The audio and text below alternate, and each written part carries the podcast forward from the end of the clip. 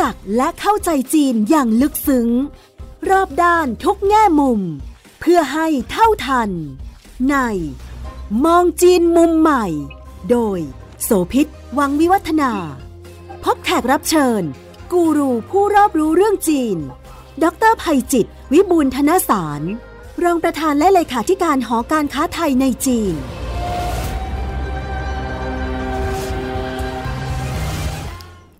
วัสดีค่ะ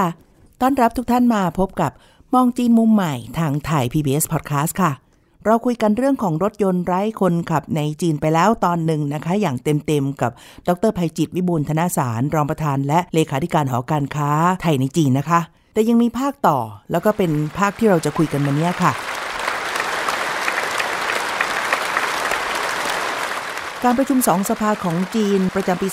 2566 เนี่ยนะคะ ก็เพิ่งจะจบลงไปค่ะ เริ่มตั้งแต่ 15 มีนาที่ผ่านมานะคะน่าสนใจก็คือเรื่องของทิศทางและการกำหนดแนวนโยบายจากคณะผู้บริหารที่อยู่ภายใต้การนำของประธานาธิบดีสีจิ้นผิงค่ะ เราเห็นความต่อเนื่องนะคะ การมุ่งให้ความสำคัญกับนวัตกรรม เทคโนโลยีใหม่ แล้วก็รวมทั้งเรื่องของ AI เทคโนโลยีอัจฉริยะทั้งหลายค่ะ สิ่งเหล่านี้จะเชื่อมต่อ จากระดับนโยบายของประเทศไปสู่ ในระดับมณฑลท้องถิ่น แล้วก็การบริหารงานในระดับปฏิบัติการยังไงบ้าง โดยเฉพาะทิศทางของการใช้พลังงาน ซึ่งระบบของน้ำมัน ระบบสันดาบเดิมในกลุ่มอุตสาหกรรมยานยนต์เนี่ยเข้าไปสู่พลังงานทางเลือก ซึ่งเรื่องนี้ไม่ใช่เรื่องใหม่นะคะเพราะพูดกันบ่อยเรื่องรถยนต์พลังงานไฟฟ้า เรื่องของรถไฮโดรเจน ที่จีนก็ทดลองหลายระบบละ แต่พอมันเข้ามาสู่ นวัตกรรมอีกขั้นหนึ่งที่เป็นรถยนต์ไร้คนขับ แล้วตอนนี้หลายเมืองก็นำร่อง ในเรื่องของบริการรถสาธารณะอย่างเช่นแท็กซี่ แล้วก็มีการให้บริการที่เรียกว่าสร้างความคุ้นเคยกับคนจีนในหลากหลายพื้นที่แล้ว น่าติดตามมากๆค่ะว่า จีนจะเดินหน้าอย่างไรแล้วไทย ซึ่งก็อยู่ในอุตสาหกรรมยานยนต์นี้ด้วยเช่นเดียวกันเนี่ยเราจะต้องปรับตัวต้องเปลี่ยนโฉมตัวเองยังไงเพื่อให้เท่าทันกระแสนี้ อาจารย์ภัยจิตจะมาคุยกันนะคะ สวัสดีครับ สวัสดีคุณโสภิตและแฟนๆรายการครับ ขยายผลเป็นตอนที่ 2 ที่อยากจะคุยเรื่องของทิศทางรถยนต์ไร้คนขับในจีน มันมีประเด็นเชื่อมโยงจากการประชุมสองสภาที่เพิ่งจบไปด้วยนะคะ อาจารย์ว่ารัฐบาลเนี่ยยังมุ่งเน้นเรื่องของการให้ความสำคัญกับการสนับสนุนและวางทิศทาง เรื่องของเทคโนโลยีและก็นวัตกรรมใหม่ๆ ค่ะ มันเชื่อมมายังไงบ้างที่จะเกี่ยวข้องกับเรื่องอุตสาหกรรมยานยนต์เป็นรถยนต์ไร้คนขับในจีนในเวลาเนี้ยค่ะ ครับเราคุยกันในตอนแรกเนี่ยแล้วเราก็เกริ่นไว้ว่าโอ้โหปีนี้นะถือเป็นการจุดพลุใหญ่เลย ในอุตสาหกรรมยานยนต์ไร้คนขับของจีน เหตุผลก็เพราะว่าส่วนหนึ่งเนี่ยตัว AV อะผมเรียกย่อว่า AV แล้วกัน เขามีการบรรจุเข้าไปอยู่ในแผนพัฒนาฉบับที่ 14 ซึ่งมาวันนี้ก็ผ่านมาครึ่งทางละ ราะว่าแผน 14เขาจะไปสิ้นสุดปี 2025 ขณะเดียวกันเนี่ยในการประชุมสองสภาครั้งนี้เนี่ยก็เป็นการตอกย้ำว่าจีนยังคงจะเดินหน้าสารต่อ สิ่งที่เขามุ่งมั่นพัฒนาไม่ว่าจะเป็นนวัตกรรมในด้านต่างๆ รวมทั้งในเรื่องของอุตสาหกรรมยานยนต์ ที่วันนี้ไม่ได้หยุดเฉพาะเอ่อยานยนต์พลังงานทางเลือก แต่จะไปยานยนต์ไร้คนขับ อย่างจริงจัง มีการแตะประเด็นมิติเรื่องของวิทยาศาสตร์ ที่จะเอาเรื่องของ AI เอา semiconductor เอาอะไรต่างๆ เหล่านี้มามาพัฒนาเหตุผลเพราะอย่างเงี้ยเวลาเรามองเรื่องเหล่านี้เนี่ยจีนเนี่ยเขามองการแก้ไขปัญหาหลายๆสิ่งที่มันเกิดขึ้นเนี่ยนะอย่างเบ็ดเสร็จครบวงจรพอเราเข้าไปเรื่องของพลังงานทางเลือกเขาก็บอกว่าโอ้เขาต้องการประหยัดพลังงานนะเขาต้องการแก้ไขปัญหาเรื่องสิ่งแวดล้อมนะ ขณะเดียวกันเนี่ยเราก็ได้ยินข่าวเราเคยคุยกันมาใน episode ก่อนๆหน้านี้ เกี่ยวกับเรื่องของการชะลอตัวของอัตราการเกิดของเด็กจีนใช่ถูกไหมฮะค่ะซึ่งมันก็มาเกี่ยวข้องกับทิศทางแนวโน้มของแรงงานที่อาจจะลดลงในระยะยาว นั่นหมายความว่าต่อไปคนขับรถก็อาจจะไม่พอสิ อะไรก็ไม่พอ เพราะฉะนั้นตรงนี้เนี่ยการใช้หรือการพัฒนาพวก ยานยนต์ไร้คนขับ มันก็จะเข้ามาตอบโจทย์ตอบปัญหาเรื่องของการลดลงของแรงงาน เรื่องปัญหารถติดที่มีอยู่ในเมืองใหญ่ต่างๆ เพราะจีนกำลังพัฒนาชุมชนเมืองถูกไหมฮะใช่หรือแม้กระทั่งเรื่องของพลังงานและสิ่งแวดล้อม รวมทั้งจะเปลี่ยนพฤติกรรมอะไรอีกเยอะ ผมคิดว่าเป็นสิ่งที่จีนกำลังเดินหน้าพัฒนาไป เพื่อตอบโจทย์หลายอย่างในมิติเชิงเศรษฐกิจและสังคมของเขาในอนาคต ในรอบไม่กี่ปีที่ผ่านมา ถ้าเรียกว่าประมาณสักภายใน 10 ปีเนี่ยค่ะ เราก็จะเห็นความเปลี่ยนแปลงของจีนเร็วมาก ดูเหมือนกับจะราบรื่นว่านโยบายส่งมา ระดับมณฑลรับลูก แล้วก็มีการหนุนจากรัฐบาล มีการเร่งพัฒนาจากภาคธุรกิจ แต่ที่จริงมันก็ไม่ง่ายขนาดนั้นไหมคะอาจารย์ อะไรคือความท้าทายของจีนที่รออยู่ ถ้าเกิดบอกว่าจะเปลี่ยนหรือว่ายกระดับขึ้นมาจาก อุตสาหกรรมยานยนต์ที่เป็นระบบสันดาปเดิมเนี่ยไปสู่เรื่องของพลังงานทางเลือก แล้วก็ยกขึ้นมาอีกขั้นหนึ่งเป็นรถยนต์ไร้คนขับ หรือยานยนต์ไร้คนขับด้วยค่ะส่วนแรกนี่ก็เป็นเรื่องจริงนะที่เราเห็นจีนตลอดหลายปีที่ผ่านมาเนี่ยช่วง 3-4 ปีหลังเนี่ยมีการเพิ่มโครงการลงทุน หรือแม้กระทั่งเม็ดเงินลงทุนนะในส่วนของ AV อย่างต่อเนื่อง แต่ขณะเดียวกันเนี่ยจีนก็ไม่ได้ทำทุกอย่างราบรื่นนะแฝงไว้ด้วยความท้าทายอย่างมากเลย ลองนั่งนึกดูดิ นะเราอยากจะพัฒนาอุตสาหกรรมยานยนต์ พลังงานทางเลือกกว่าที่คนจะเชื่อมั่น กว่าที่คนจะมีความเชื่อถือในระบบ มันก็ใช้เวลา แต่นี่เป็นยานยนต์ไร้คนขับ อันนี้ก็จะไปเกี่ยวข้องกับการพัฒนาระบบที่จะมารองรับเรื่องมาตรฐานยกตัวอย่างเอ๊ะทำไงมาตรฐานมันจะเกิดความแม่นยำความเที่ยงตรง เพราะวันนี้เนี่ยอย่างรถยนต์ไร้คนขับในเมืองจีนเนี่ยความแม่นยำมันอยู่ระดับเซนติเมตร เขาก็มองว่าระยะยาวเนี่ยทำยังไงให้มันลงระดับมิลลิเมตร มันแม่นยำมากขึ้นเท่าไหร่ ความน่าเชื่อถือก็จะเกิดขึ้นค่ะประสิทธิภาพในการใช้งานก็จะเพิ่มมากขึ้น หรือเรามามองจีนเนี่ยจีนเวลาทำอะไรเราพูดกันในหลายอุตสาหกรรม เราจะสังเกตได้ว่าเวลาเขาทาอะไรเนี่ยเขาเอาความประหยัดอันเนื่องจากขนาด หรือตลาดภายในประเทศที่มีขนาดใหญ่เนี่ยนะให้เกิดประโยชน์ในเรื่องของการลดต้นทุนค่าใช้จ่ายในการผลิต อุตสาหกรรมยานยนต์ไร้คนขับก็เช่นเดียวกัน ผมเชื่อว่าระยะยาวเนี่ยจีนเมื่อพัฒนาภายในประเทศแล้ว วันหนึ่งเนี่ยเขาคงอยากจะส่งออกแต่นี้ถ้าเขาจะส่งออกเนี่ยเอ๊ะทำยังไง มาตรฐานที่เขาเริ่มใช้ในประเทศ มันจะสารต่อไปยังมาตรฐานระหว่างประเทศ ให้เกิดการยอมรับเกิดความน่าเชื่อถือ หรือแม้กระทั่งมีกฎหมายระหว่างกันนะเอาแค่ในจีนทุกวันนี้เนี่ยนะยังต้องออกกฎหมายรองรับอีกหลายอย่าง แล้วมานั่งนึกเออรถยนต์ไร้คนขับ เอ๊ะถ้ามันขับชนกันนะใครรับผิดชอบ ใครเป็นฝ่ายถูกฝ่ายผิดอย่างไร ถ้ามันมีอุบัติเหตุเกิดขึ้นจริง ๆ แม้ว่าจีนจะบอกว่าโอ้ยโอกาสของการเกิดเนี่ยมันน้อยมาก แต่มันเป็นไปได้นะสภาพแวดล้อมในแต่ละพื้นที่มันอาจจะมีความแตกต่างกัน กลับมาบ้านเราเนี่ยโอ้ถ้าลองเอารถยนต์ไร้คนขับมาใช้บ้านเราเนี่ยไม่รู้มันจะวิ่งได้มากน้อยขนาดไหนนะเพราะท้องถนนเรามีสิงมอเตอร์ไซค์เต็มไปหมดนะมีมีหมาเผลอๆมีถังขยะอยู่ตามท้องถนนอย่างเงี้ย นะเพราะฉะนั้นการอ่านค่าการทำอะไรพวกนี้เนี่ยโอ้มันต้องมีความแม่นยำมากเลย ไม่อย่างนั้นเนี่ยบริษัทประกันภัยก็โอ้โหไม่กล้ารับประกันหรอกนะเดี๋ยวเกิดอุบัติเหตุขึ้นมานะครับจะเกิดปัญหาหลายอย่างถ้าถ้าที่ฉันลองถอดแบบนี้ค่ะอาจารย์ ในยุคหนึ่งของรถยนต์ไฟฟ้า หรือยานยนต์ไฟฟ้าเนี่ยสิ่งที่ผู้คนจะสนใจก็คือ 1. ราคา มันจะถูกลงมาได้ขนาดไหนที่พอจะเอื้อมถึงหรือเปล่า 2. พื้นที่สถานีในการชาร์จไฟ มันง่ายมันสะดวกแล้วมันก็มีให้บริการเพียงพอไหม แล้วก็ 3 ก็คือเรื่องของความคุ้มค่าในแง่ของการใช้งาน แต่พอเป็นรถยนต์ได้คนขับเนี่ยประเด็นมันเปลี่ยนแล้วค่ะ เรื่องแรกก็คือว่าอ่าหนึ่งราคาละประกอบการตัดสินใจแต่สองคือปลอดภัยแค่ไหน เป็นเรื่องที่จะถูกยกขึ้นมาและน่าจะเป็นลำดับแรก ๆ ด้วยซ้ำที่ทำให้คนรู้สึกว่าเชื่อมั่นหรือกล้าใช้ไหมความท้าทายที่จะทำให้รัฐบาลจีนบอกว่า ถ้าจะพัฒนาเรื่องนี้มันต้องสร้างความคุ้นเคย เอาไปให้ผู้คนกล้าลองใช้ก่อนอย่างที่เขาลองใช้เป็นแท็กซี่เนี่ยนะมันมีอะไรบ้างในรายละเอียด ประเด็นนี้มันเป็นเรื่องของแนวคิดในการบริหารจัดการที่น่าสนใจ คือถ้าเขาปล่อยให้ประชาชนของเขาซื้อรถไร้คนขับไปใช้ส่วนตัวเยอะๆ ก็คนเหล่านั้นก็ต้องมีสิทธิ์ในการใช้ใช่ไหมฮะในการวิ่งไปที่นู่นที่นี่ แต่วันนี้จีนเขาบอกว่าเขายังใช้ระบบ 5G อยู่ นะเขายังไม่มั่นใจเกิดรถไร้คนขับจำนวนมาก มันดันทะลึ่งวิ่งไปในพื้นที่เดียวกัน ใกล้ๆกันเยอะๆ แล้วการประมวลผลภาครัฐ ซึ่งคุณเป็นองค์กรที่พัฒนาเรื่องโครงสร้างพื้นฐานและสิ่งอำนวยความสะดวก อาจจะต้องรับผิดชอบยกตัวอย่างนั้นจีนตอนนี้จึงไม่เปิดกว้าง แล้วก็บอกว่าให้เฉพาะรถยนต์สาธารณะ เช่น แท็กซี่ไร้คนขับ ตอนนี้จะเริ่มทดลองรถบัสไร้คนขับ และก็ให้อยู่ในพื้นที่ที่กำหนดไว้ พื่อให้มั่นใจว่าขนาดพื้นที่ในบริเวณนั้นจะมีรถยนต์ไร้คนขับ วิ่งอยู่ประมาณเท่าไหร่ ถึงมาอยู่ในพื้นที่ใกล้ชิดติดกันยังไงก็ตาม ระบบการประมวลผล 5G ที่เขามีอยู่ทุกวันนี้ยังสามารถประมวลผลทันนะเราเรามานั่งนึกต่อเนี่ยสมมุติว่าเราเรียกรถมาข้อมูลต่างๆ เหล่านั้นเนี่ยมันไปอยู่ที่ไหน วิธีคิดของจีนเนี่ยเขาบอกเขาต้องเก็บข้อมูลเหล่านี้นะเป็นความลับข้อมูลเหล่านี้สำคัญมาก เพราะบริษัทที่มาให้บริการเนี่ยเป็นบริษัทเอกชนคำถามคือข้อมูลเหล่านั้นไปที่ไหนนะอันนี้ก็เป็นความท้าทายที่กำลังรออยู่เหมือนกัน ในอนาคต แต่เนื้อกว่านั้นเนี่ยผมคิดว่าในระยะ 2-3 ปีข้างหน้าเนี่ยผมเนี่ยให้ความสำคัญกับเรื่องของ tech war หรือสงครามเทคโนโลยีที่เราเคยคุยกันไปมาก เพราะว่ามาถึงวันนี้เนี่ยระดับเทคโนโลยีของชิ้นส่วนอุปกรณ์สำคัญสำคัญในรถยนต์ไร้คนขับ ยกตัวอย่างเช่นพวก semiconductor หรือว่าพวกเซ็นเซอร์ต่าง ซึ่งมีความสำคัญมากสำหรับจีนแล้วผมยังเชื่อมั่นว่าเขายังวิ่งตามหลังชาติตะวันตกบางชาติ ดังนั้นเนี่ยมันจึงเป็นความท้าทายว่าทำยังไง เขาจะเร่งพัฒนาสิ่งต่างๆ เหล่านี้ ให้ทัดเทียมกับของต่างประเทศ หรือก้าวแซงของต่างประเทศ เพราะถ้าเขาบอกว่าเขาจะเป็นผู้นำของการส่งออกรถยนต์ไร้คนขับในเวทีโลก เขาต้องมีเทคโนโลยีที่เหนือกว่าหรือทัดเทียมกับของประเทศอื่น ๆ ในโลก พูดถึงเรื่องนี้แล้วก็เลยเชื่อมโยงว่า ถ้าจะพัฒนายานยนต์ไร้คนขับอย่างจริงจัง ไม่ได้พัฒนาแค่ตัวเทคโนโลยีหรือตัวรถเท่านั้น แต่มันยังต้องพูดถึงเรื่องของสภาพแวดล้อมที่ต้องมาสนับสนุนด้วย ส่วนนี้ก็เป็นความท้าทายใหญ่เหมือนกันนะเพราะฉีกไปจากระบบปกติเลย มันสำคัญยังไง แล้วจีนเขามีทิศทางเรื่องนี้ยังไงคะ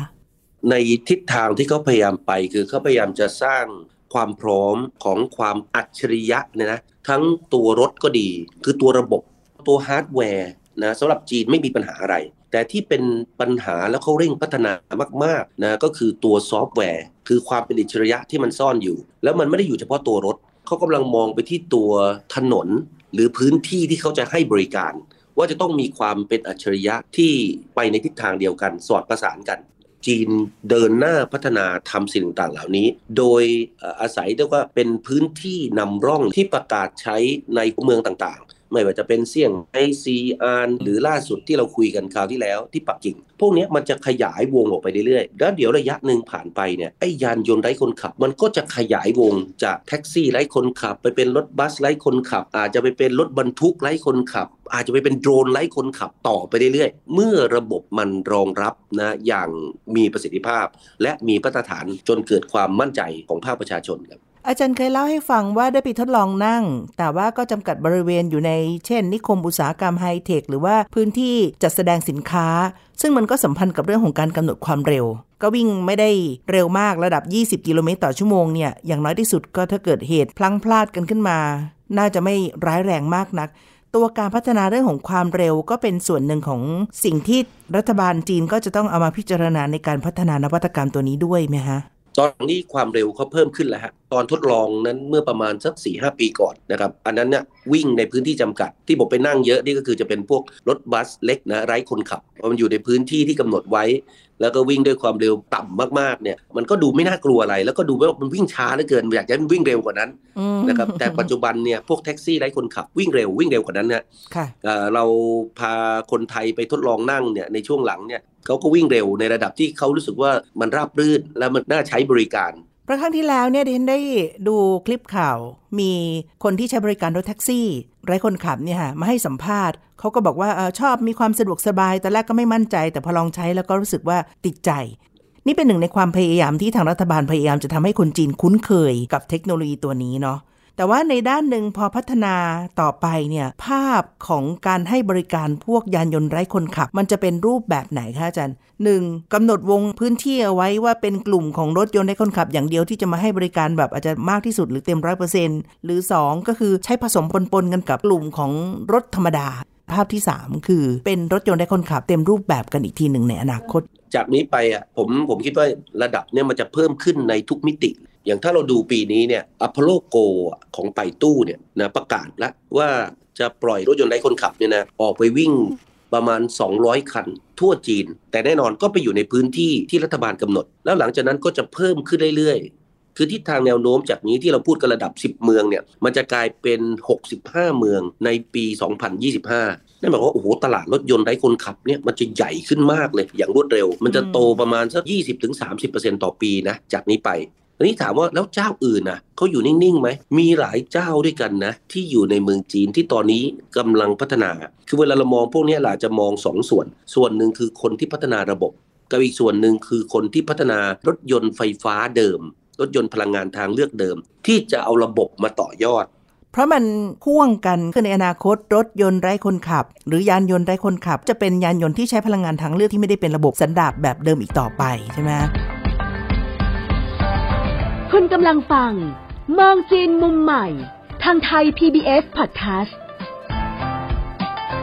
เมืองจีนตลาดการแข่งขันของยานยนต์ที่เป็นพลังงานทางเลือกนี่ก็เรียกว่าสูงมากทีเดียว รถยนต์ไฟฟ้าเนี่ยแบรนด์ก็มีเป็นร้อยแล้วนะคะในเมืองจีนเนี่ยมันจะต่อยอดแล้วก็พัฒนามาสู่อุตสาหกรรมของยานยนต์ไร้คนขับยังไงบ้างอาจารย์ วันนี้เนี่ยจีนมีทั้งธุรกิจที่เป็นรายใหญ่เดิม ที่อาจจะจับสาย Big Tech ว่าง่าย กับส่วนของสตาร์ทอัพใหม่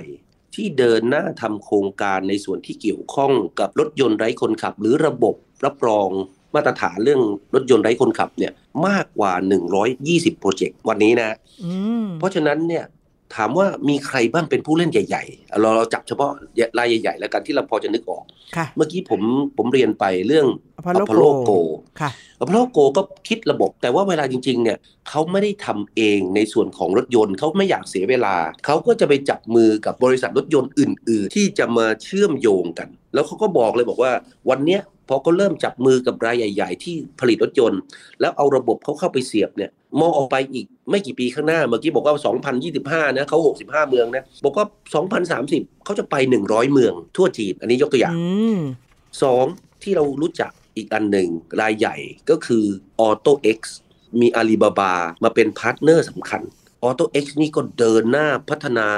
ในหลายหัวเมืองณขณะนี้ตัวระบบของเขา บริษัทใหญ่รายไหนพร้อม เขาก็กระโดดไปจับมือด้วย ในขณะที่คราวก่อนนี้เราคุยผมยกตัวอย่าง pony.ai ซึ่งก็เพิ่งได้รับอนุญาตที่ปักกิ่งเช่นเดียวกัน อันเนี้ยเขาจับมือกับโตโยต้านะไม่ใช่มีเฉพาะค่ายรถยนต์ของจีนนะ มีของต่างชาติก็มาจับมือกับระบบในประเทศจีน หรืออย่าง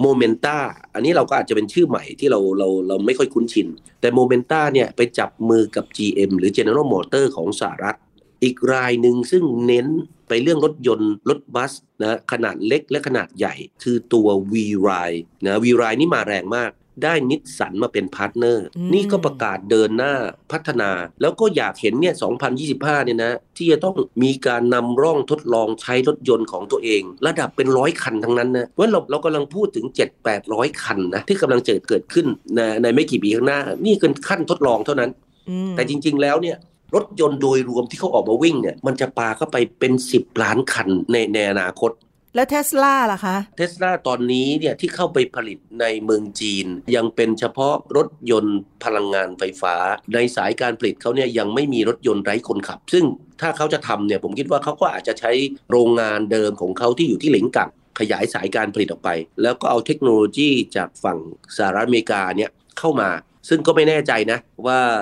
รัฐบาลสหรัฐจะไฟเขียวให้เทสลาเอาเทคโนโลยีเหล่านี้มาผลิตแล้วก็ให้บริการในประเทศจีนหรือเปล่า เพราะตอนนี้ทิศทางจากทางฝั่งสหรัฐนี่ต้องติดตามมาก ๆ ค่ะคุณผู้ฟังนะห้ามหลายอย่างแล้วก็ล่าสุดกำลังจะมีการพิจารณาเรื่องของกฎหมายที่พรรคการเมืองทั้งสองขั้วต่างก็สนับสนุนเช่นเดียวกันในการควบคุม แล้วก็กำกับ ใครก็ตามที่จะมาดีลธุรกิจกับจีนเนี่ยนะคะ ภาพที่จะเกิดขึ้นในอนาคต ในแง่ของการรวมกลุ่มธุรกิจแบบนี้สำหรับยานยนต์ที่เป็นนวัตกรรมใหม่ มันก็จะกลายเป็นภาพของกลุ่มอุตสาหกรรมรายใหญ่ ที่ไม่ได้เฉพาะแค่อุตสาหกรรมยานยนต์เดิมเท่านั้น แต่ว่ายักษ์ใหญ่ในการค้าอื่นๆ ก็มาลงเล่นในสนามนี้ด้วยอย่างเช่นไปตู้ ที่เป็นผู้พัฒนาเรื่องของระบบนำทาง แล้วก็เป็น Search Engine หรืออะไรทั้งหลาย และแม้กระทั่งอาลีบาบาถ้าบอกว่าชื่อภาพจำคือผูกโยงกับเรื่องของการค้าออนไลน์จริง ๆ แล้วก็ไม่ใช่เขาก็สามารถจะมาลงในธุรกิจนี้ที่เรียกว่าเป็นพื้นที่เค้กก้อนโตที่น่าจับตามอง มันจะทำให้ภาพรวมของเศรษฐกิจของจีน จะเป็นลักษณะของรายใหญ่แล้วมาผูกขาดกันหรือมันจะแข่งขันกันยังไงคะอาจารย์ โอกาสของรายใหญ่จะสูงกว่า เพราะว่าการลงทุนในอุตสาหกรรมนี้เนี่ยผมคิดว่ากว่าจะได้ผลตอบแทนนะ มันต้องใช้เวลาค่ะว่าง่ายวันเนี้ยเราเห็นเม็ดเงินลงทุนของเขา 7 8 หมื่นล้านหยวนต่อปีเนี่ยในขณะที่ตลาดเนี่ยมันยังเล็กอยู่เลย นะอืมเพราะฉะนั้นถ้าคุณรายไม่ใหญ่จริงสายป่านไม่ยาวจริงเนี่ยคุณจะไม่สามารถที่จะลงทุนแล้วรอผลตอบแทนในระยะยาวได้ ดังนั้นสตาร์ทอัพที่มันเกิดขึ้นเนี่ยเขาจึงพยายามทำตัวให้เบา โดยการเน้นตัวระบบการพัฒนาระบบมากกว่าการพัฒนาตัวรถยนต์เขาถึงทำสองส่วนนี้ควบคู่กันไปโดยเขาพัฒนาระบบเสร็จปั๊บท้ายที่สุดก็ไปจับมือกับบริษัทรถยนต์เดิมอ่า ที่บริษัทรถยนต์เดิมระบบสันดาปก็ค่อยๆเปลี่ยนไปเป็นระบบไฟฟ้าค่ะนะจากระบบไฟฟ้าก็ต่อยอดมาเป็นรถยนต์ไร้คนขับ โดยลักษณะแบบเนี้ยก็จะทำให้การพัฒนาใน2ส่วนเนี่ยมันมาบรรจบกันแล้วก็อยู่รอดโอกาสของสตาร์ทอัพก็ยังจะมีอยู่ แต่อย่างที่ผมเรียนไปอะผมก็เห็นเหมือนกับข้อสังเกตของคุณโสภิตว่า ตรงเนี้ยรายใหญ่อาจจะได้รับประโยชน์นะครับหรือรายย่อยอาจจะต้องเข้าไปเป็นส่วนหนึ่งของห่วงโซ่อุประธานห่วงโซ่ของอุตสาหกรรมค่ะแทนที่จะเป็นเบอร์หลักหรือผู้เล่นหลักในระบบ แต่ที่แน่ ๆ แล้วแนวโน้มของความเป็นไปได้ก็คือว่าจะไม่มีใครเริ่มต้นมานับหนึ่งตั้งแต่แรกแล้วก็เหมารวมในทุกกิจการภายใต้แบรนด์เดียวของตัวเองอีกต่อไป กลายเป็นการมองหาว่าจุดแข็งของคนอื่นเขามีอะไรแล้วจะมาจับมือกับเราเพื่อจะเดินหน้าในอุตสาหกรรมนี้หรืออุตสาหกรรมอื่นๆ ในลักษณะเดียวกันเนี่ยได้อย่างไรแล้วก็สมประโยชน์ร่วมและทำงานร่วมกัน เป็นภาพนี้ใช่ไหมคะ ครับเรื่องที่สำคัญอีกอันหนึ่งที่เมื่อสักครู่คุณสมบิตแตะไว้ก็คือว่าเอ๊ะแล้วมันจะนำไปสู่การผูกขาดไหมเนี่ยแค่เรายกตัวอย่าง7จ็ดแปดรายใหญ่ๆเนี่ยนะค่อนข้างเยอะนะในประเทศจีนนะเพราะนั้นมันก็สะท้อนว่าเขาจะสร้างระบบที่มันเกิดการแข่งขัน เพราะจีนเนี่ยเราถึงเขาจะเป็นประเทศสังคมนิยมยังไงก็ตามนะแต่ในมิติเชิงเศรษฐกิจเขาก็เป็นทุนนิยม แล้วเขาก็เชื่อว่าการแข่งขันมันจะนำไปสู่การพัฒนา นะเราเห็นผู้เล่นรายใหญ่ ๆ ในวงการชุดช่วงหลังนะที่รับจองหรือเรียกแท็กซี่ออนไลน์นะเราอาจจะได้ยินชื่อตีตีเราจะเรียกสั้นๆว่าตีตีเนี่ยเฉพาะตีตีเนี่ยเขามองตลาดเขาบอกว่านี่เป็นโอกาสของเขานะคือถ้าเขาไม่เปลี่ยนแปลงเนี่ยท้ายที่สุดระยะยาวเนี่ยเขาก็จะอยู่ไม่ได้ คือวันนี้เขาครองตลาดรถระบบสันดาปหรือรถยนต์ไฟฟ้าที่มาเป็นรถแท็กซี่ แต่ต่อไปในอนาคตมันจะเป็นแท็กซี่ไร้คนขับถูกไหมครับใช่เพราะนั้นสิ่งที่เขาทาคือเขาเตรียมผันตัวเอง เข้าไปสู่ระบบเพราะก็มองว่าปลายทศวรรษเนี่ย2030เนี่ยคืออีกแค่ 6-7 ปีข้างหน้าเนี่ย60%ของตลาดรถแท็กซี่นะมันจะเป็นรถยนต์ให้คนขับครับรายใหญ่ๆเหล่านี้ต้องเตรียมตัวปรับตัว แล้วก็จับมือกับรายอื่นอย่างที่คุณสุพิษเกิดไม่เมื่อสักครู่เลยนะ ซึ่งพอพูดบอกว่า 60%ที่ว่านั้นน่ะ เราต้องคำนึงถึงด้วยว่ามันเป็นสเกลหรือเป็นขนาดของจีนนะ ที่ประชากรมากกว่า 1,400 ล้านคนแล้ว ถูกไหมฮะ ดังนั้นน่ขนาดมันก็จะต้องใหญ่มากขึ้นตามไปด้วย แล้วก็ทิศทางในเชิงนโยบายเรื่องนี้ค่ะคุณผู้ฟัง เพราะว่าปี 2023 นี่เองเนี่ยนะคะ จีนก็ประกาศเขียนนำร่อง ตามนโยบายยานยนต์เชื่อมต่ออัจฉริยะที่ปักกิ่งไปล่าสุดละ ปักกิ่งกับเซี่ยงไฮ้เป็น 2 เมืองที่ต้องติดตามจับตาเวลา มีนโยบายใหม่ๆ อะไรขึ้นมา หรือว่ามีมาตรการที่จะมาทดลองเนี่ย ถ้าเริ่มลองที่นี่หมายความว่าเมื่อมันสำเร็จหรือมันจะถูกขยายเป็นโครงการนำร่องนำไปสู่การใช้ในพื้นที่อื่น ๆ ด้วยใช่ไหมคะอาจารย์ ครับ เราเกิดกันไปคราวที่แล้วเนี่ย เราบอกไว้แล้วว่า 2030 เนี่ย จีนจะเริ่มทดลองใช้ระบบ 6G นะซึ่งถึงตอนนั้นแล้วเนี่ยผมคิดว่าความกังวลใจเกี่ยวกับระบบของการประมวลผล รถยนต์ให้คนขับเนี่ยจะลดลงเลยจะหายไปเลย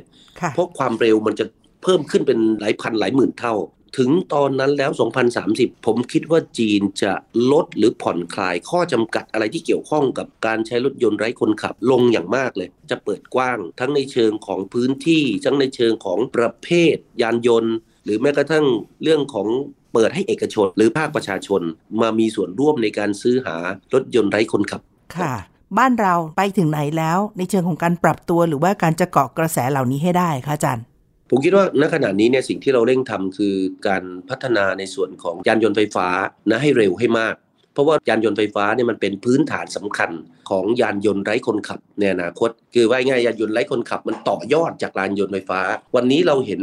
บริษัทยานยนต์ไร้คนขับของต่างชาติ เริ่มเข้ามาลงทุนในบ้านเราเพิ่มมากขึ้น ผู้บริโภคก็เริ่มมีความตื่นตัวเพิ่มมากขึ้น นี้ถ้าต่อไปจากนี้เนี่ยผมคิดว่าเมื่อเทคโนโลยีเราพร้อม หรือ เทคโนโลยีฝั่งจีนนิ่ง มันก็จะถูกส่งผ่านบริษัทต่างๆ เหล่านั้นที่เข้ามาลงทุนรถยนต์ไฟฟ้าในบ้านเราได้ง่าย ผมคิดว่าถ้าเรามองหลังปี 2030 ไปแล้วเนี่ยการผลิตรถยนต์ไร้คนขับในบ้านเราก็อาจจะเกิดขึ้น เราก็อาจจะเป็นฐานการผลิต รถยนต์ไร้คนขับพวงมาลัยขวา คือมันต้องมีพวงมาลัยเอาไว้ หรือไม่ว่าง่ายพวงมาลัยต่อไปมันอาจจะอยู่ตรงกลางเลยนะก็เป็นไปได้นะครับเพราะความจำเป็นที่จะต้องบังคับในระยะยาวแล้วมันน้อย แต่ว่าในขั้นตอนของการพัฒนาระยะแรกของเราเนี่ย ผมคิดว่าเราก็ต้องผ่านประสบการณ์เหมือนกับที่จีนทำถึงวันหนึ่งเราใช้ระบบ 6G หลัง 2030-35 ก็อาจจะทำให้เรามีโอกาสใช้รถยนต์ไร้คนขับได้เช่นเดียวกันครับ แต่ว่าตอนนี้สำหรับบ้านเราเนี่ยสิ่งที่อาจจะต้องพิจารณากันก่อนก็คือว่า ถ้าระบบอุตสาหกรรมรถยนต์ไฟฟ้า หรือยานยนต์ไฟฟ้าเนี่ยมันพัฒนาขึ้นได้มากกว่านี้ แล้วมันมีต้นทุนราคาที่ถูกลงที่ทำให้ผู้คนใช้บริการได้ซื้อหามาใช้ได้ ดิฉันคิดว่าคนก็กำลังรออยู่เพียงแต่ราคามันยังไม่ลงมาในถึงขนาดที่จะจูงใจ รวมทั้งข้อกังวลเกี่ยวกับเรื่องของสถานีให้บริการชาร์จไฟด้วย ถ้าเวลาที่ออกวิ่งต่างจังหวัดไปยาวๆในระยะทางไกลๆงั้นไหมฮะอาจารย์ ครับ ทั้งหมดเหล่านี้เนี่ยมันต้องพัฒนาไปในทิศทางเดียวกัน หลังจากนี้เนี่ยสถานีแท่นชาร์จไฟจะกลายเป็นปัญหาที่น้อยลงไปเรื่อยๆแล้วคนก็จะเริ่มใช้มากขึ้นนะสัดส่วนในบ้านเราอาจจะบอกว่ายังไม่ถึง 5%แต่ไม่แน่ในอนาคตอาจจะขึ้นไปเป็น 20%ได้ ถ้ากระแสมันได้ ถ้าราคาพลังงานมันยังสูงอยู่อย่างนี้ ถ้าความใส่ใจในเรื่องสิ่งแวดล้อมของคนไทยนะยังสูงอยู่อย่างนี้ มาตรการส่งเสริมของภาครัฐยังดำรงอยู่นะพวกนี้มันจะเกิดขึ้น นะครับ เมื่อเราเชื่อมั่นนะในระบบเรื่องรถยนต์พลังงานทางเลือกแล้ว อนาคตเมื่อระบบรถยนต์ไร้คนขับมันนิ่ง เราก็อาจจะเกิดความเชื่อมั่นในสิ่งต่างๆ เหล่านี้เพิ่มมากขึ้น หลายคนที่อาจจะคิดบอกโอ้รถยนต์จีนนะไม่ดีไม่มีคุณภาพเห็นไหมฮะเผื่อแบบเดียว เดี๋ยวนี้รถยนต์ไฟฟ้าคนไทยยอมก็รับเป็นแบรนด์จีนไปในแล้วรถยนต์จีนค่ะต่อไปก็จะ เกิดในลักษณะเดียวกันกับกรณีของรถยนต์ไร้คนขับด้วยเช่นเดียวกันค่ะครับอยากให้อาจารย์ให้ข้อมูลเพิ่มเติมหน่อยค่ะตอนนี้เนี่ยมีแบรนด์จีนหรือมีบริษัทของจีนที่เข้ามาบุกตลาดในไทยเรื่องของรถยนต์ไฟฟ้ามากน้อยขนาดไหนฮะครับเอ่อวันนี้ที่เข้ามาเนี่ยรายใหญ่ ๆ ก็จะมีที่มารายแรกเลยก็คือแซดมอเตอร์หรือที่ทำ GM ค่ะใช่ไหมอันนี้พวกเรารู้จักเราได้ยิน Great Wall Motor นะที่ทำ h a v a l เราได้ยิน BYD นะครับซึ่งก็เป็นรายใหญ่ของทางเซนเจนเข้ามาตั้งโรงงานในบ้านเราแล้ว แล้วก็จะมีอีกหลายรายฮะที่สนใจเข้ามา พวกนี้เป็นผู้เล่นรายใหญ่ที่อยู่ในเมืองจีน อย่างแซดมอเตอร์ที่ผมเกินไปเมื่อสักครู่เนี่ยนี่ก็เป็นรัฐวิสาหกิจที่ใหญ่ที่สุดทางด้านยานยนต์เนี่ยของประเทศจีนเลย ลักษณะแบบนี้เองเนี่ยมันทำให้ความมั่นใจ ของผู้บริโภคเราที่มีต่อยานยนต์พลังงานทางเลือกเนี่ยมันเพิ่มสูงขึ้น จะพูดถึงเรื่องของการที่หลายชาติสนใจมาปักหลัก หรือว่าลงทุนในการสร้างโรงงาน หรือเป็นพื้นที่ของการผลิต ไม่ว่าจะเป็นส่วนใดก็ตามที่เมืองไทยเนี่ยตลาดของเขาไม่ได้มองแค่ว่ามา เพื่อขายในไทยเท่านั้น แต่เขามองตลาดที่ไกลไปถึงการที่ส่งจากไทยเนี่ยกระจายสินค้าไปยังชาติในอาเซียนในเอเชียด้วย แล้วอาจจะเป็นพื้นที่ที่เป็นประเทศในภูมิภาคอื่น ซึ่งมันใกล้แล้วก็ประหยัดได้มากกว่าในการจะลงทุนที่จีนเองด้วย ตรงนี้มันมีโอกาสอยู่มากน้อยขนาดไหนที่ผู้ประกอบการไทยเราจะต้องปรับตัวเพื่อให้รับได้ทันนะคะครับการมองออใช้ใช้ประโยชน์จาก ผมยังมองว่ายังมีความเป็นไปได้แม้กระทั่งการส่งออกไปออสเตรเลียนิวซีแลนด์หรือการส่งรถยนต์เหล่านี้ย้อนกลับไปขายเมืองจีน ญี่ปุ่น หรือแม้กระทั่งเกาหลีใต้ ในกลุ่มอาเซียน plus ทั้งหลายเราเนี่ยผมคิดว่าเป็นไปได้ อาจจะรวมแม้กระทั่งทางแถบเอเชียใต้นะครับเพราะว่ายานยนต์ที่ถูกผลิตในบ้านเราเนี่ยซึ่งเราต้องต่อยอดทำยังไงที่แรงงานที่มีคุณภาพของเราเนี่ยจะผลิตรถยนต์ที่มีผลตอบแทนด้านเศรษฐกิจที่สูงขึ้น สอดคล้องกับความต้องการและการเปลี่ยนแปลงของโลก อืมอันเนี้ยก็จะทำให้เศรษฐกิจของเราได้รับประโยชน์เพิ่มมากขึ้นในระยะยาวครับ ประเด็นสุดท้ายค่ะอาจารย์ค่ะ มีเรื่องครับอะไรบ้างเกี่ยวข้องกับยานยนต์ ไร้คนขับที่คิดว่าคุณผู้ฟังน่าจะต้องติดตาม หรือว่าจับตาด้วยคะจากนี้ไป ผมคิดว่าจากประโยชน์ของมันเนี่ยนะเราต้องจับตา เพราะว่าเทคโนโลยีต่างๆเนี่ยมันเปลี่ยนแปลงไปอย่างรวดเร็ว เดี๋ยวนี้พฤติกรรมการบริโภคนะวิถีชีวิตของผู้คนก็เปลี่ยนแปลงไปอย่างรวดเร็ว ยิ่งถ้าเมื่อไหร่ก็ตามนะ ทุกอย่างมันลงตัวมันตอบโจทย์ ในมิติเชิงเศรษฐกิจ เชิงสังคม เชิงสิ่งแวดล้อม หลายสิ่งจะเกิดขึ้น รถเหล่านั้นที่มันตอบโจทย์ในเรื่องรถติดอุบัติเหตุที่มันลดลงชีวิตและทรัพย์สินของผู้คนแล้วเนี่ยมันยังให้ความสุขเราได้อย่างแท้จริง เพราะฉะนั้นผมคิดว่ารถยนต์ไร้คนขับนี่ก็จะเป็นจะเรียกว่าความหวังของพวกเราในส่วนหนึ่งที่จะเพิ่มคุณภาพชีวิตนะครับของผู้คนของประชากรโลกในระยะยาวครับค่ะช่วงเวลาจากนี้ภายใน 2025 นะคะก็เป็นช่วงเวลาที่จะต้องจับตามองความเปลี่ยนแปลง แล้วก็การขับเคลื่อนในเรื่องนี้ที่น่าจะโตอย่างเร็วทีเดียว โดยเฉพาะเมื่อมีเรื่องของเทคโนโลยีที่มาช่วยสนับสนุนข้างหลัง และมองจีนมุมใหม่ก็จะไม่พลาดนะคะ ที่จะเอาประเด็นอัปเดตต่างๆ มาคุยกับคุณผู้ฟังเพื่อให้ได้เท่าทันจีนในทุกมิติค่ะนี่เป็นเรื่องที่เราคุยกันวันนี้ ดรภัยจิตวิบูลธนสาร รองประธานและเลขาธิการหอการค้าไทยในจีนมาคุยกัน เราสองคนลาแล้วนะคะ สวัสดีค่ะ สวัสดีครับ ติดตามฟังรายการมองจีนมุมใหม่ ได้ทางเว็บไซต์และแอปพลิเคชันไทย PBS Podcast กดติดตามสื่อสังคมออนไลน์ ทั้ง Facebook Twitter Instagram และ YouTube ไทย PBS Podcast ไทย PBS Podcast View the world via the voice